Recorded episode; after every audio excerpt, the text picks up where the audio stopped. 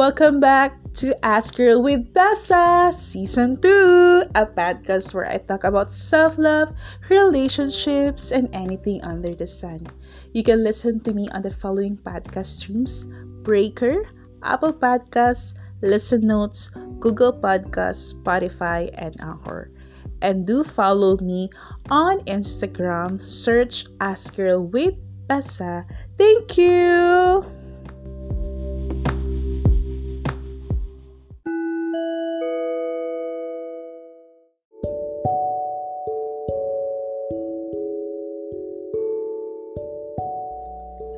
Hi guys, welcome to Ask Her with Bessa. Where okay, so um before I start with our episode for tonight, um I would like to apologize guys for not um uploading two podcasts last week. Um I'm kinda um distracted last week and um it's like my my mind is not into mood. So I didn't um actually hindi hindi ako nag-notice sa Instagram. So I'm so sorry to all of you who who patiently waiting for my podcast new new episode. So sorry talaga guys. I really apologize for that um posting new podcast and not um giving you any um um updates. So I hope you guys um understand me but now i'm back with with our episodes and um, i am very glad that i already back in um, grinding focusing you know podcasting and everything.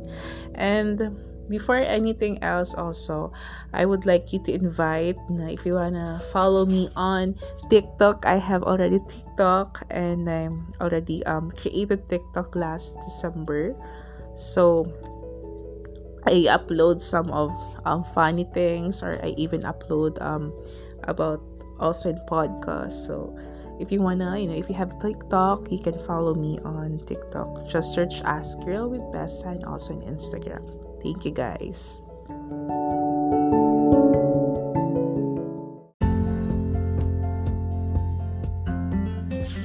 Hi guys, welcome back to Ask Her with Bessa and our topic for tonight is my fun girl life.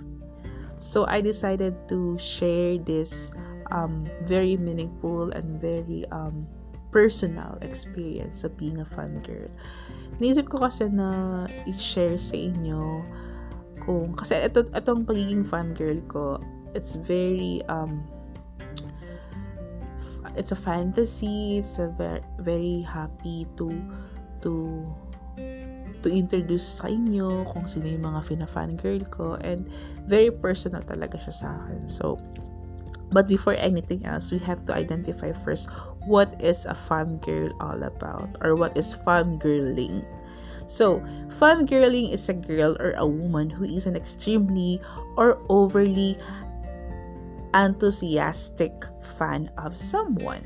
So, is it funny like when you look back on things that you were obsessed to do before and then when you're still young? And those silly things you usually talk about with your friends during your free time especially in school. Like i remember the first time na nag-fangirl ako which is Yael Yuson of Sponge Cola. Actually Sponge Cola I'm a big fan of Sponge Cola when when I was still young when I was still in high school. And I remember I was grade 8 or second year high school when I become fan of Sponge Cola. So, I'm a big fan of Sponge Cola. Aside from Sponge Cola, I'm a big fan of Yael Yuson. Parang si Yael talaga is my ultimate crush na celebrity. So, parang pag tinatanong, who is your ultimate crush? Yael Yuson. Si Yael Yuson talaga siya. So, I always remember those experience na na-meet ko siya. And, and, you know, the feeling is really, parang, ano siya, parang masaya, na pagpapawisan ka, and you're enjoying it, and hanggang sa nakilala niya na ako, I even um, recog- he, actually, he even recognized me na as a fan niya. So, it's really nice feeling na, yun. So, yeah, yeah, use it was the first, um, ano, finan girl ko talaga siya. So, yun. Okay. Let's talk about also fangirl. So when we say fangirl, it refers to a female fan who is obsessed with either fictional or an actor. So it, it should be, it's like, pwede into books, pwede siya into comics, anime, movies, o yun, music, or something. So, on the other hand, fangirling is simply the act shown once you're a fangirl, it can fascinate you and can also destroy you. So, just as the same when you're fond of eating sweets. At first, it makes you happy. At the same time, it satisfies your cravings. But if it's too much, it may lead you to mishandle life more possibly to death. So, parang ito naman, it's like being a fun girl, you have limits, you have boundaries. So, you know what is right and what is wrong. So, um, may mga fun girl talaga na they do it because they are inspired. Parang it made me feel na parang ako personally, it made me feel like doon ako nag, nagkakaroon ng fulfillment. Parang feeling ko, um, meeting Yael Yusun was, was an achievement for me. So, yun. And kapag nasobran ka naman kasi, like I always say na, um, being a fun girl, you have a limitation, you have a boundaries, whether saan kay lulugar yung sarili mo. So, you really know kung hanggang saan lang. So, yun. So, when you're a fun girl, it is too much, maybe you need to make an action before it's too late. Yon. Learning some of its advantages and disadvantages came from the fun girl out there also. So, um, actually, um, being a fun girl is not that for me ha, it's really nice feeling and you feel like what I said, fulfilling. So yeah.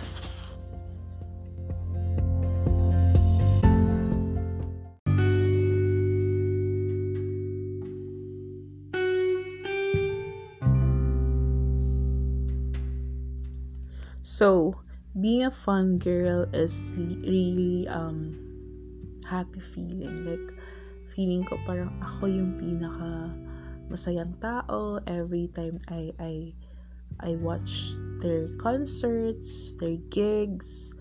Um, I met them personally, personally.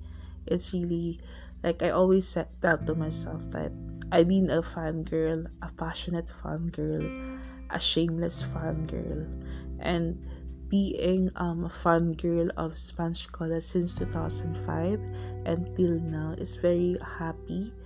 Um, hindi man kami lagi nakikita ni Yael kasi starting 2014 was the last time that I saw eh no 2014 2016 so that was the last time that I met him and the Spanish Cola so medyo matagal na siya. Pero kahit naman hindi kami nakikita ng Spanish Cola I mean they're still part of my heart and they are part of my high school and my my reasons why I love music. So I'm very grateful that I able to share it with you. And being a fun girl for me is such a wonderful and worth thing I did for the rest of my life. And lagi ko sinasabi to sa friends ko na um, being a fun girl, um, sobrang feeling ko hindi, kahit kahit siguro um, tumanda ako, parang hindi ko siya makakalimutan. And if one day I'm gonna have my granddaughter, mga apos, may mga grandchildrens, sabihin, story ko sa kanila how, how, how I am. I mean, how passionately and shameless I am as a fan. Yun. And also, I came to realize that we can want everything in this world, but can have it all of it. I mean, may mga time talaga na hindi natin pwede makita yung mga fina-fangirl natin. There will be a time na madi-disappoint tayo. So, it really depends on how you handle it. And, from my experience, um, parang all the si Yael Yuzon, yung pinakauna ko siya na-meet, I mean, na, uh, na-meet ko sa concert, medyo tumag matagal kami nakapag-usap noon. So parang the the first time that I saw them performing the stage 2005. Nag na-meet ko na siya 2006 na. So doon ko na nakita siya personally. So yun. And also I'm a bit a fan of Marlo Mortel. Uh, it's a Filipino celebrity celebrity. Marlo Mortel, Tommy Scara. Yeah, I'm a fan of Tommy Scara. I'm also a fan of Gil Cuerva. um, Chris Virai, a model, and um, I'm also a fan of um, Mata. Um, he's already a model and become part of Pinay Big Brother. Um, I'm a fan of um, sa girls kasi hindi ako masyadong ma-fan eh. I'm more on boys lang ako. I mean, doon lang ako nag-ano. So, yun. I'm a big fan of them. And it was really nice na to be a fan. Gablog man. I'm also a fan of Gablog man. So, mostly they are uh, Filipino celebrity um, guys. I do fan, you know, nafa-fan. Yan, Tony Labrusca. Oh, nakakalimutan ko kasi Tony. Yan. Tony Labrusca is one of the kindest um, celebrities that I am a fan. So, si Tony, si Tommy, si Gil, si Kers, si Marlo. So, there are, ano, there are my, actually, I consider them as my, not just my idol, but I consider them as someone na, uh, masasabi ko sa sarili ko na they are genuinely, I mean, when, when, when it comes to fans, like, they're very kind, they're very approachable, and um, I felt that they are very, um, totoo. Like, I can feel it, totoo naman sila. So, yun. Ganun. So, I will give you some um positive and, I mean, I will give you some learning some of its advantages and disadvantages of being a fun girl. So, here first the positive. Number one, being happier. You know, as cheesy as it might sound, but being fun girl does bring a degree of happiness into my life. It has certainly brought happiness into mine through friends and what I fangirl over. So, I obviously fangirl for a reason. This reason is being that I make such a fuss over what makes me happy and what has the bad impact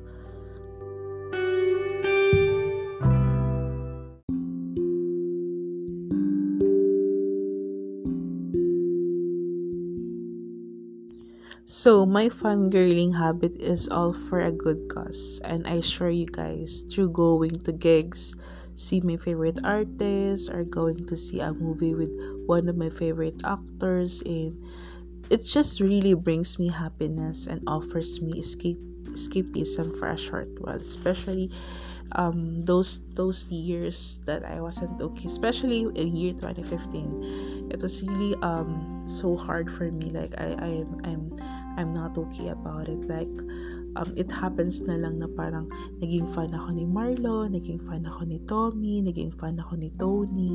So, in that year, parang naka-escape ako sa sa reality ng buhay. So, I become um happy because of them. So, sobrang grateful ako na, na na-meet ko si Marlo, si Tony, si Tommy. And, wala akong pinagsisisihan sa pagiging fan nila, maging pagiging fan ko sa kanila. Kasi they're all kind to me. And especially Tony and Tommy they're very kind to me. They're very um you know the feeling na parang na-appreciate nila ako. Like being appreciated is the most um greatest um good feeling. And I'm really grateful that Tony and Tommy appreciated me. And also to also Marla appreciated me also. And then um number two, what was a positive? You make great friends, and I have the privilege of making amazing friends and meeting people from around the world. And I talk to these people every day, and my life will be so much more boring without them. Like, I remember when I first had my fun girling moments, and when I went to the Legazpi, to attend um, Pinoy Big Brother um, um, event. It was a big night. So I met some of uh, Tommy Squad and I met some of my Tommy Squad Bicol chapter and it's really nice. Like I, I met them and parang dati I was just talking to them over the messenger yun, nag-iisip kami kung ano yung gagawin namin for the big night. And it happens na nagkita-kita na kami. And we shared some thoughts about it. And it was really, really um, happiness for me. Like, I never experienced na makikilala ko sila and then they will become part of my life. Ngayon naman, I even talk to other members of Tommy Squad. Pero barely na siya eh. So, minsan. Pero, the one thing for sure is I'm so grateful that I'm one of the Tommy um, Squad Bicol chapter um, become my friend, si Ate Karen. So, I am very grateful na naging naging friend ko siya. Despite man na hindi na active si Tommy Sguera sa sa show business, you know, we, we still catch up pa, nag-usap pa kami, you know, nag-hello, and other, other um, Team Tommy Squad Bicol also, and Tommy Squad, yun. So, it's really nice to, you know, to have a friends, and also, whether you are in a gig fan girl or movie, at the same you know, feel mo na you have friends. And even sa Sponge Cola, I also have a friends in Sponge Cola. But it happens lang talaga na we barely talk about na. So, kasi may mga kanya-kanyang buhay na.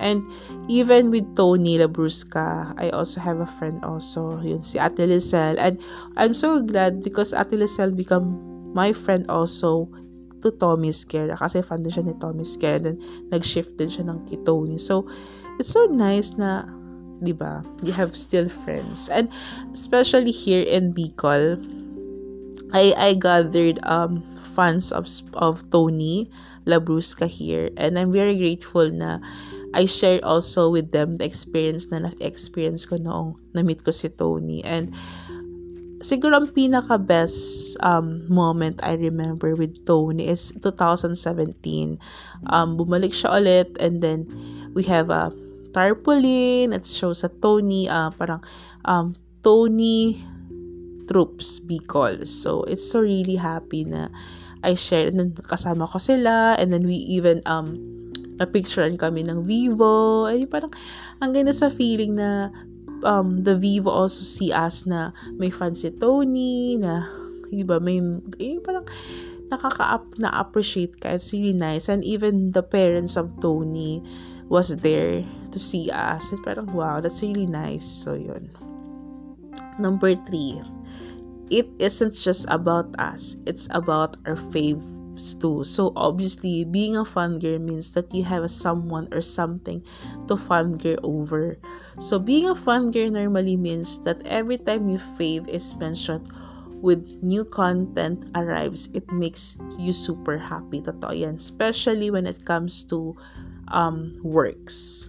So, every time na meron works nun si, si Marlo, like, may mga teleserye siya, or mga commercial si Tony, or si Tommy, or, um, Tommy is also a model, so, there's, there would be a possible nun na, ano, na ma-picture siya sa mga uh, print ads, yon So, um, it's really happy na nakikita mo yung, yung yung mga idols mo na they are doing good and it's really nice lang para sa akin na nakikita ko sila na they're doing good in their craft and also um pag may mga ano may mga tao like someone says bad word about them and I I try to actually I try to be classy every time na may mga haters or mga bashers siya I mean even with Tony, with, kasi si Tony talaga nagkaroon siya ng madaming issues eh. So,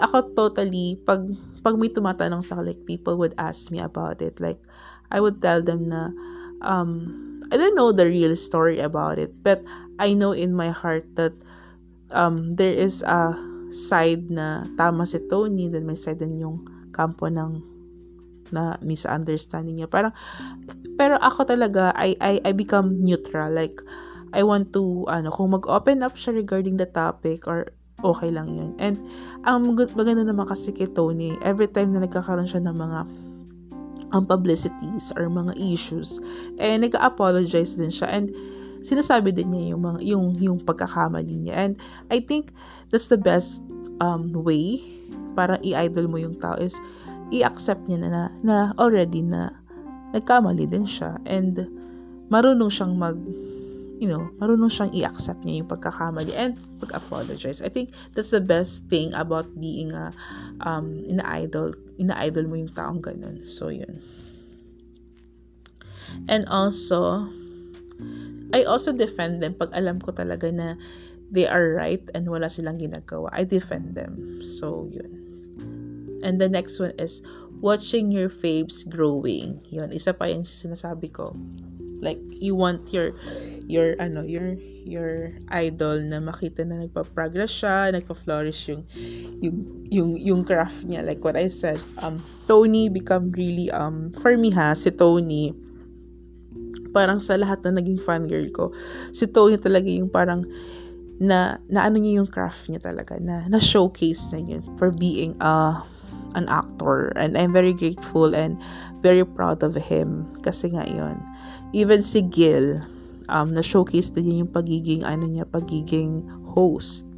And accidentally lang kasi parang nawala na kasi si Tommy sa show business. Pero for me, ang dami ko din nakita kay, to, kay Tommy nung nung nagsa-start na siya mag-actor. Like, ginagawa niya talaga yung best niya to showcase yung ano niya. It, it, it's, it was really sad lang kasi hindi na, hindi na siya natuloy sa pagiging actor. Pero, ako, ako naman kasi, whatever they choose, you know, I always been there for them. Like, um, hindi ako mawawala even nawala na kasi yung social media. So, parang, ako, kung kung bumalik siya, I'm always been ano fan of him and hindi naman mawawala yun eh. And also, doon mo din makikita yung yung yung you can you know you watch your your idols na nagkakaroon na ng mga fans, 'di ba? Madaming fans na, madami na na, na gusto siyang makita and for me yun yung pinaka best na masasabi ko sa pag-idol ko kasi nakikita ko na aside from me, meron akong mga nakikilalang bago na naging fan and it's really overwhelming, di ba? Parang isipin mo na wow, it's really it's, it's really happy na may mga tao na nagsusupport na sa kanya aside from you.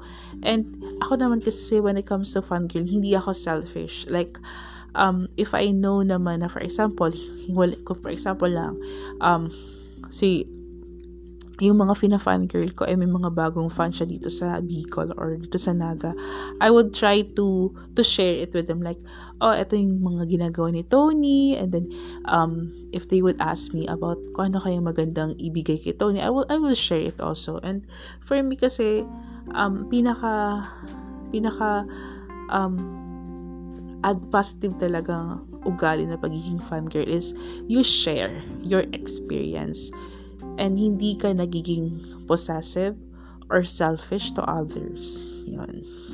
And also, la, uh, number, hindi naman siya last. Um, next is, in concert. Yun. Sa Sponge Cola naman, I really, um, when I started being a fan of Sponge Cola, I really saved my money. At, in my allowance lagi. And then, I even, um, having a, part-time job para sa, sa kasi when I was still young I'm a I'm a babysitter ng nephew ko. So binibigyan ako ng ate ko ng extra money tapos inisave ko yan para in case na dumating sis ng sponge cola eh may money ako. So yun. Yun yung positive. Eh. nakakaipon ka. Aside from yourself ay meron akong ano ipon for fun girling yun Next, it lessens the dullness and I feel when I'm bored. Totoo yan. And somehow motivates me in a very nice manner. This is really true. Like, every time you feel like you're you're you're not in a good mood like tingnan mo lang yung picture ng mga ina-idolize mo like parang you feel like ah I'm, I'm, I'm sorry to be good na okay na yung feeling ko nawala na yung pagiging um moody ko or whatsoever so I really appreciate it like yan And next, I feel like I'm on a cloud nine. This is true. Every time I meet, I, I really meet them all. Like, it's totally changed me as a person. It's like it boosted my it, it really boosted my self-confidence as well. Like, feeling ko pag nakikita ko sila, parang, parang it's like dream and yet, nafe-feel mo na parang, ay, hindi, hindi to dream, totoo na to. Nakakausap ko na sila. And, it really nice feeling sa sarili mo na, ay, na-appreciate ako nito, na nakakausap ko, yun yun. And ako kasi when it comes to pagpa-fangirl, ayoko yung okay, may picture-picture din, like, you know, you have a, you know, gusto mo magka-picture. Pero, mostly kasi, I prefer talking to them. Kasi feeling ko, pag nakakausap mo sila, you get to know the person pa, aside from being idol, idol mo sila. Like, malalaman mo kung ano nasa isip nila, kung ano nasa, you know, every time. And I, I always um have this um conversation, especially kay Tommy. Kay Tommy Esguera. Sobrang, ano, every time na nag-uusap kami, we really talk. Ang dami, tawa kami ng tawa, and then, parang lagi ko siyang minomotivate na kaya mo yan, na, kasi Tommy is having a hard time that time mag-Tagalog. So, so what I did is like, as I'm just telling him na parang, um, you, have notebook first, parang i-chat, i-chat mo, I mean, i-shut down mo yung, chat down mo yung shutdown.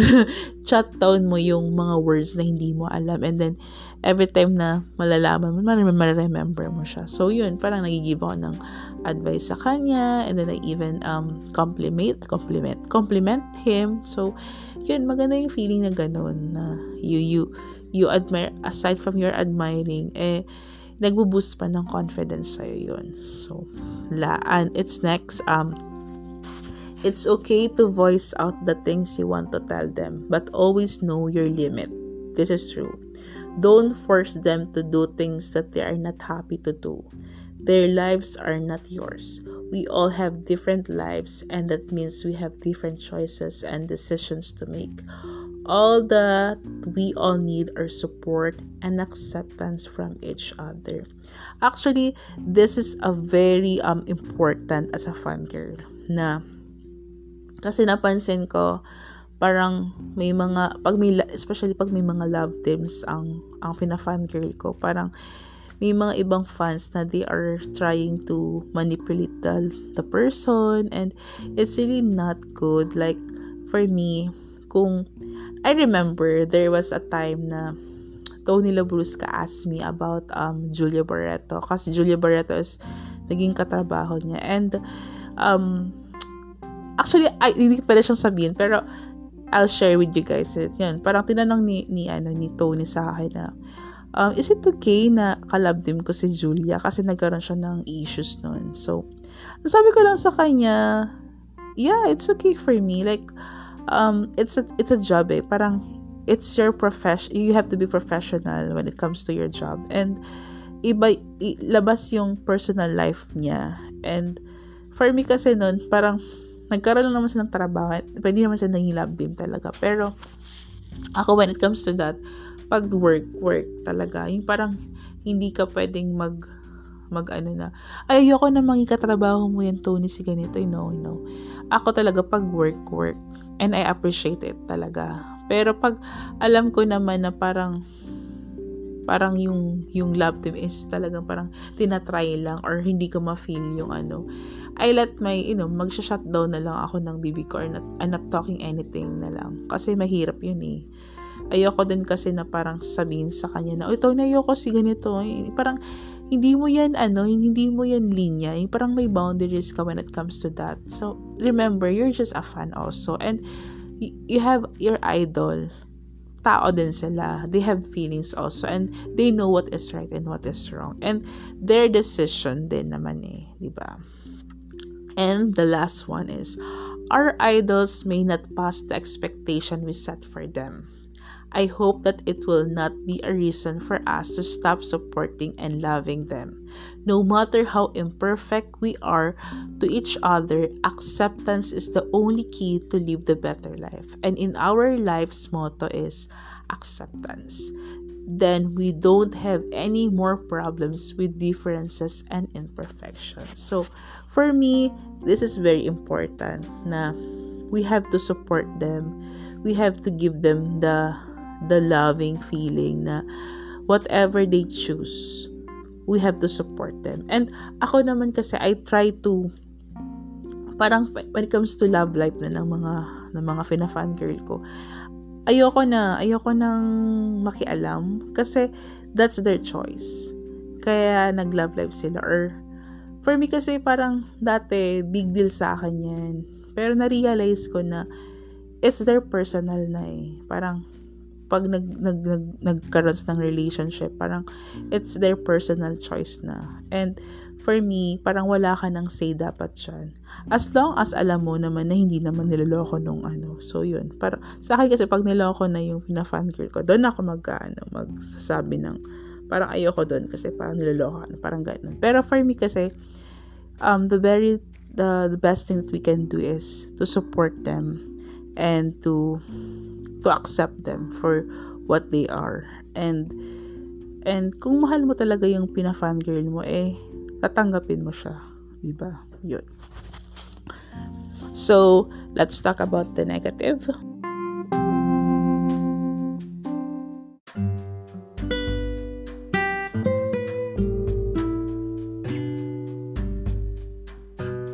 So, what are what are the disadvantages of or the negative effect of being a fan girl. First, lack of sleep. Fan girls really do lose sleep. Like they have something to do with it too. Like friends in different time zones can also be difficult as we want to talk to them. So, and then yung parang pag mag-voting, voting, um, yon mahirap yon pa nag-voting, voting kasi talagang kailangan mag mag-effort. And then, um, pag may mga live or may mga well, live kasi mostly ngayon live na. So, yun. Yun ang mga negative niya is lack of sleep and sometimes sobrang kilig, sobrang happy. We're really happy. So, we always look for the videos, we watch videos, yun, super duper. Or mga trending, trending parties, yun. And next is Twitter spots. So yes, some fan girls still argue on Twitter.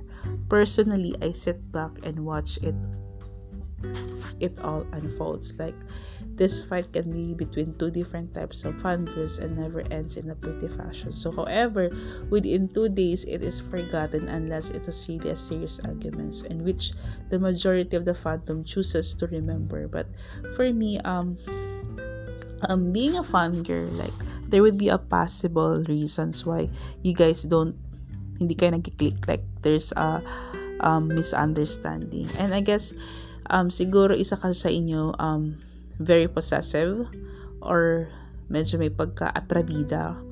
So may attitude. So pag mga ganun eh dapat ikaw na talaga mag-a-adjust. Pero pwede din kasi na mag-usap. Kasi for me um good communication pwede siyang maayos when it comes to misunderstanding. So, yun. Yan yung pinaka-important is that it's better to think na kung magkakaroon kayo ng negativity or um, negative impact when it comes to your idol, eh, kailangan papag-usapan na yan ng mga co-fan girls.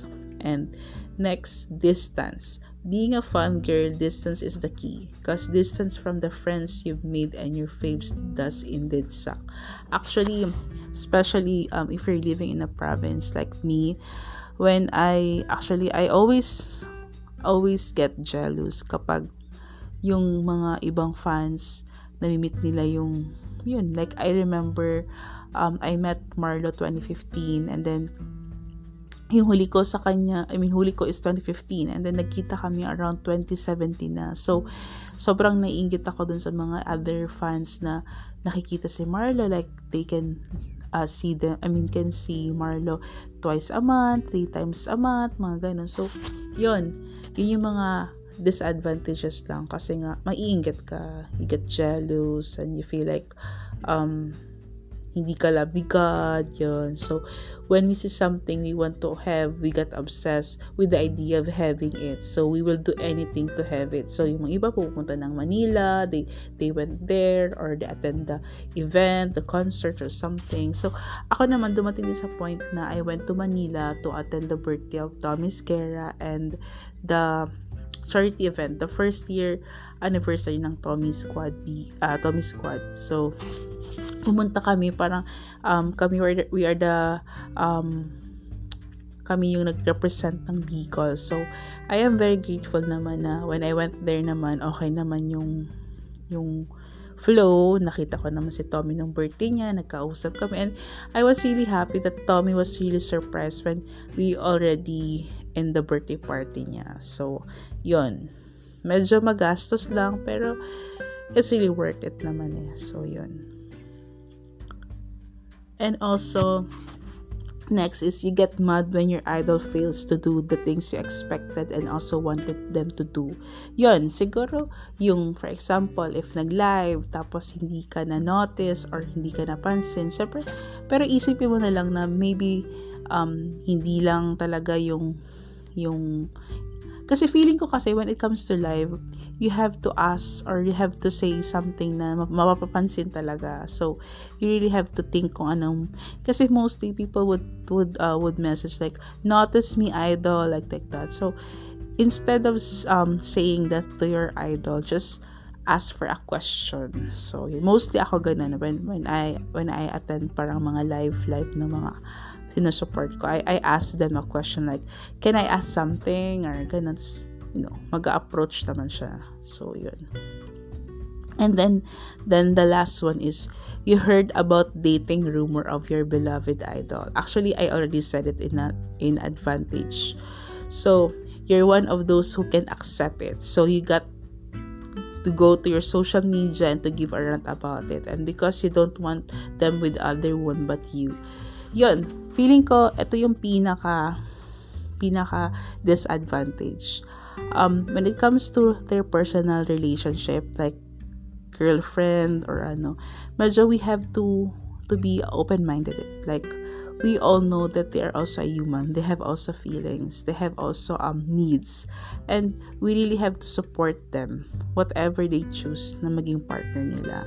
And oo we become obsessed. We become possessive with them but we have to give ourselves also na alam natin yung boundaries, alam natin yung limitations lang natin. And hindi kasi may napapansin din kasi ako na parang some of fans are they want their idol to be their boyfriend or their um and it's really not it's really sad but you have to accept it that you really have to limit yourself so yan yung mga fan girl kailangan yung alisin yung ano nyo yung yung obsession, the possessiveness na kayo lang din dapat magustuhan or ikaw. Parang, I mean, let's be, um, let's, let's be open-minded na there would be a time na they will, they will have their own relationship and you have to accept it. Yeah. Okay. So, the summarize it up like um, kung ano bang gusto kong sabihin sa mga fangirl, mga ka-fangirl ko. Um, if you love doing the thing, just continue doing it. If you love um, being a fangirl, just do. There was nothing wrong with making ourselves happy as long as it will not become a hindrance in our life. That's exactly the significance of being a fangirl. You're just enjoying things in your own way at the same time, you keep in touch with the people around you. In fangirling, you're not just only an ordinary fan. You may also become friendly in this way. For example, nowadays when someone adds you on Facebook group or even um page custom built or those funders like you might give you a chance to socialize with other fans just like me. Who knows? I mean maybe it's the perfect time for you to meet people who can understand you as a fan girl and i think because of social media like twitter tiktok instagram facebook we can um, talk to our idols diba? So it's really important na na makabuild ka din ng friendship when it comes to your fangirling. And um, just admit the fact that not all people can understand the kind of stuff. Not all of them will give their full support. And sometimes the worst part of it is the most of the people around you are just going to let you down. Yon, parang sasabihin sa kanila, ay, masyado ka ng, ano, obsession sa pagiging fan mo, or, oh. I mean, okay, we can be, I mean, pwede sila magsalita ng ganun. Pero, isipin mo din na, ako ba nagiging possessive na ba? Nagiging obsessed na ba ako sa pagiging fan girl? I-analyze mo din yung sarili mo, di ba? But if you love being a fun girl, just continue doing the thing for a better purpose in our life. Yun. Yun yung gawin mo. And also remember, life isn't how you want it to be at all. It's always been the opposite of what you're expecting to be. So you want your idol to just look only at you, but it's not what the faith wants you.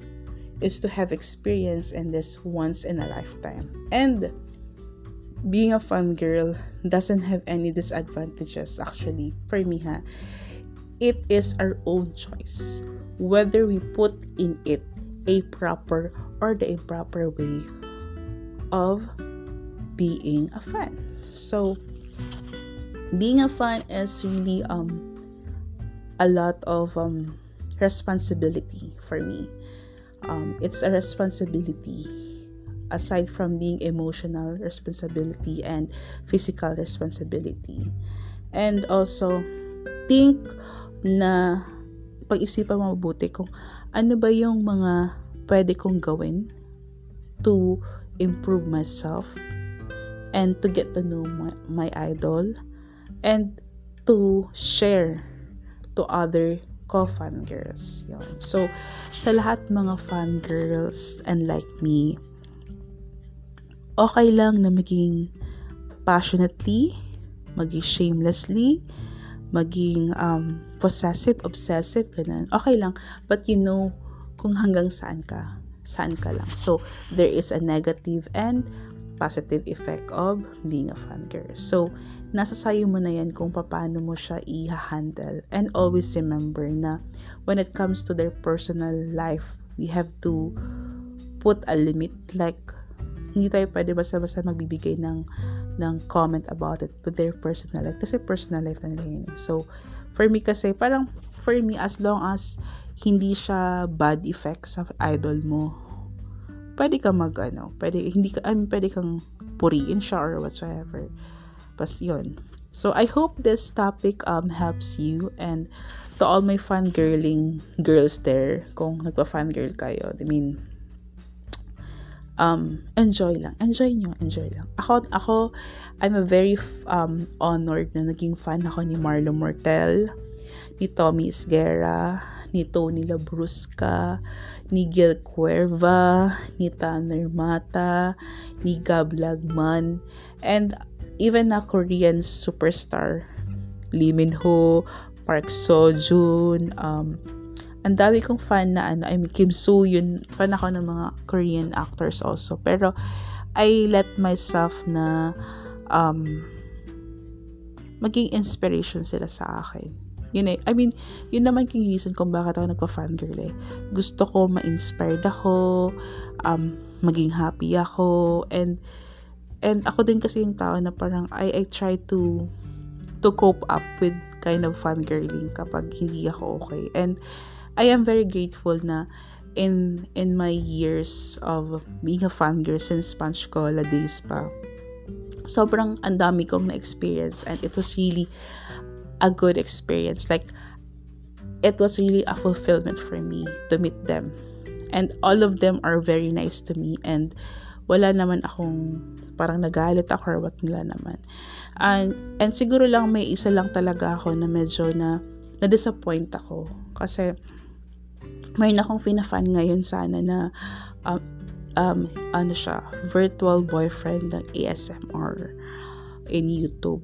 Actually, okay yung bosses niya, okay yung content niya, everything is okay. It's just that, um, maybe, nagkaroon lang ako ng, um, parang feeling ko, nagkamali ako to get to know the person. Like, I know the person is nice, kind naman siya.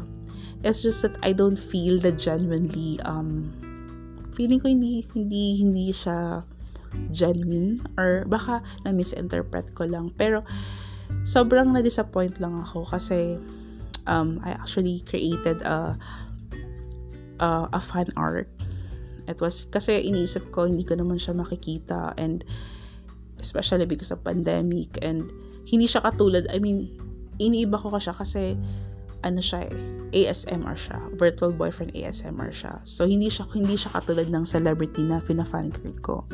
And I was really, really um, upset last Saturday because parang feeling ko hindi niya masyado nagustuhan or maybe ganun lang talaga siya. I mean, iniisip ko na siguro ganun lang siya. Pero, may iba kasing mga, iba naman na, when you give um fan art naman, eh, sasabi nila, oh, you're so nice naman. Thank you so much. Sa kanya kasi parang thank you po lang. And then, I felt like, hindi niya na-appreciate.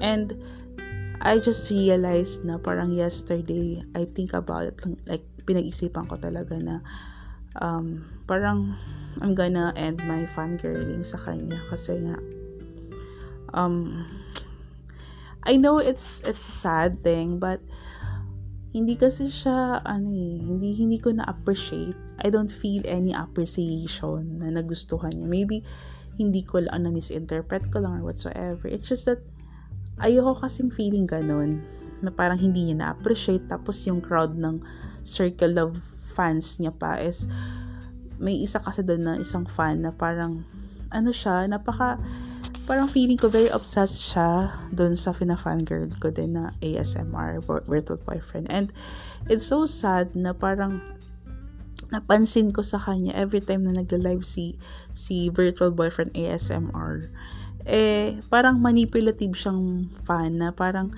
dapat, kung ano sinasabi niya, parang yun ang gawin dapat. Hindi, parang, at parang dumating kasi sa point na parang nag-live si, si virtual boyfriend and then parang sinasabi niya na pagod na, e-end na lang. Yung parang, why are you saying that? Parang for me kasi, parang bakit mo sinasabi na i-end na yung live?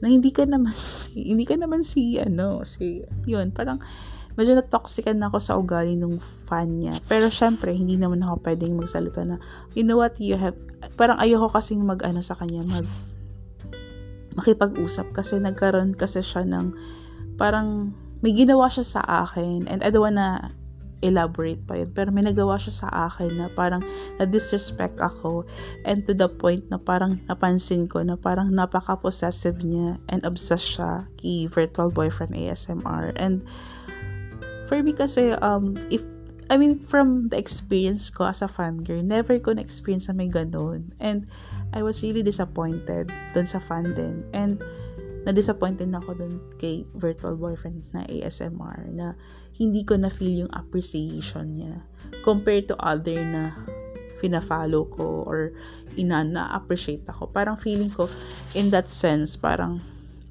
I decided to end that kind of fangirling kasi parang ayoko na mak- ayoko ayoko kasing feeling na hindi ako masaya aside from my experience with with with Marlo, with Sponge Cola, with Yael Yuzon, with Tommy Esquera, um, Gil Cuerva, Chris Viray, Tanner Mata.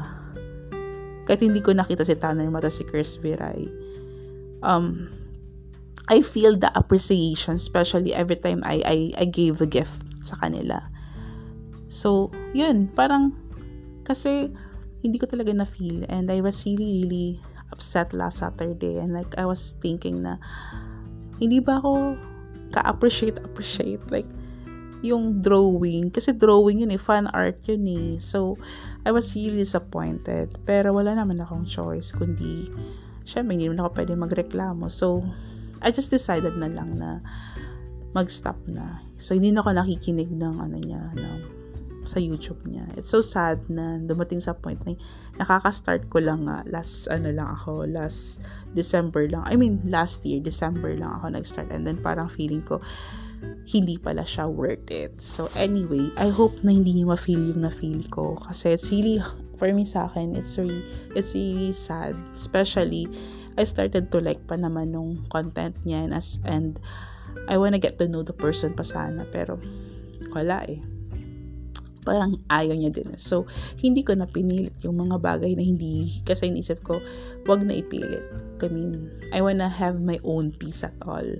So, yun. And thank you so much for listening to my podcast. Um, see you on Thursday for our um, special um, I created a special thing on Thursday. Abangan nyo guys. Thank you and see you. Bye!